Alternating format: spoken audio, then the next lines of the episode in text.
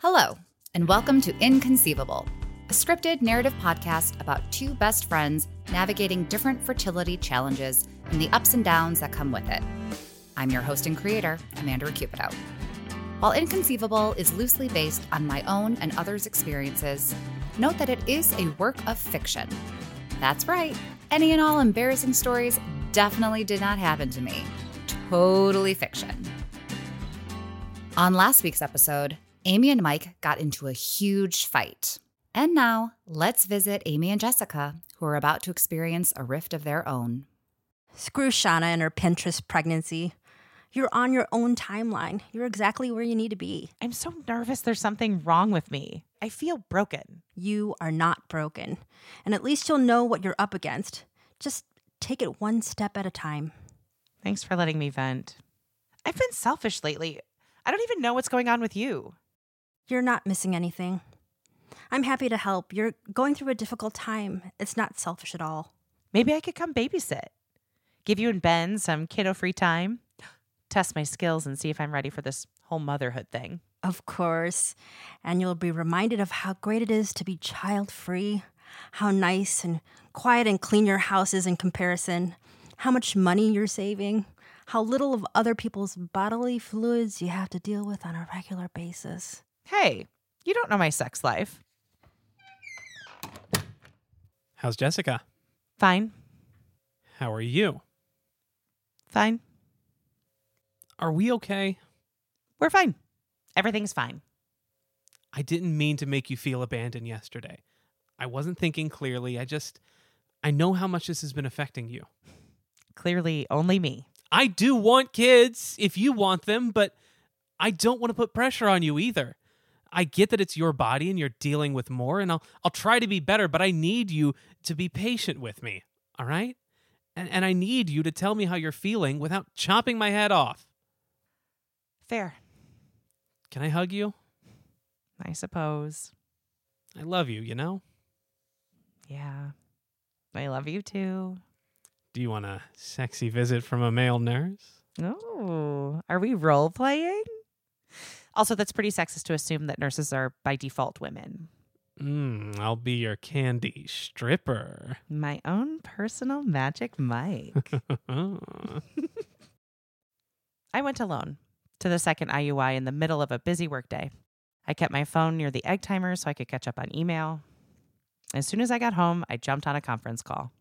I had become the jaded woman in that initial waiting room. Oh no. Oh no, no, no, no, no.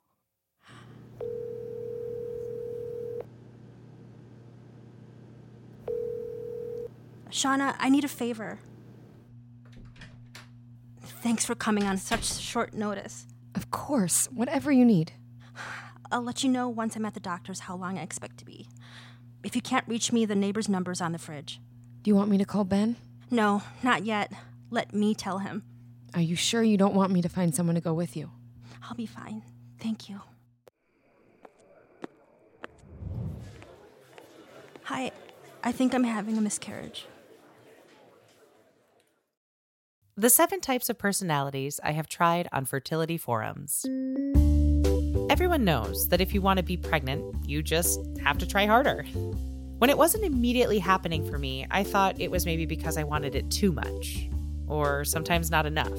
So I did what any rational person might do I turned to the internet, specifically fertility forums.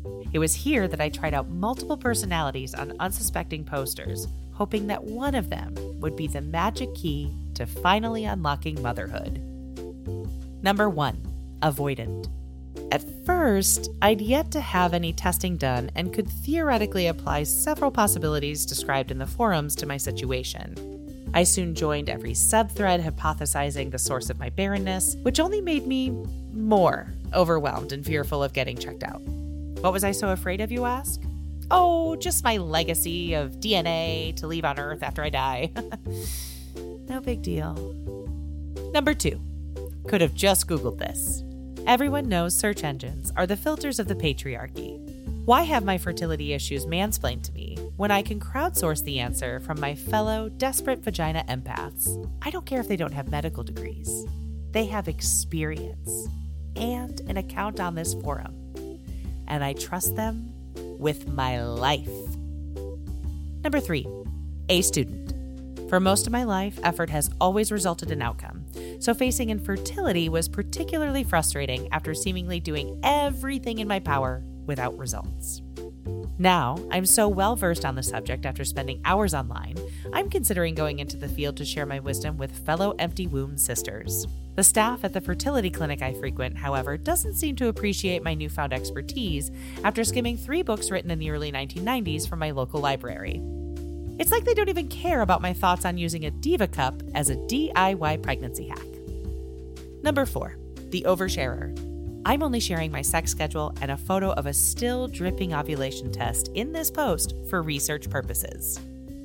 Number five, the hippie. Did you know that there's no such thing as infertility? It's just your perception. That's why I stopped worrying and focused instead on eliminating all negative energy from my chakras. Now, I take 40 supplements every morning and do acupuncture twice a week. I'm also focusing on my yoga practice because I'm intuiting that the universe is telling me my ability to bear children is rooted in mastering a full wheel pose. I don't eat dairy, gluten, sugar, or any produce that has traveled farther than 30 miles from my home. I'm also keeping a journal noting both shape and consistency of my bowel movements, just in case. I'm still not pregnant, but I feel better. Number six, the existentialist. After months of setbacks, it's difficult not to question the point of it all. Why take hormones when the Earth is experiencing climate change? Why undergo IVF when there's more guns in the US than people? Is forcing a new life into creation a selfish act? Is all of this effort worth it? Is existence worth it? Number seven, newly pregnant woman who wants you to know if it can happen for me, it will happen for you. Everybody knows that once you get pregnant, you respectfully fade away into the ether and let the rest of us forum women continue to wallow in our collective anxiety. Yes, it's great to know that there are success stories, but when it's something so personal and unpredictable, they mean nothing until they happen to you. This personality is sadly not me yet, but trust me, I can't wait to be that smug bitch. so, in the meantime, shut up, Diane. No one cares about your stupid miracle baby. She doesn't even go here. Stay tuned for our season one finale next week when all is revealed. We're very excited to share that we're doing a live event on Wednesday, August 3rd at 8 p.m. Central Time on the Trident Network's Twitch.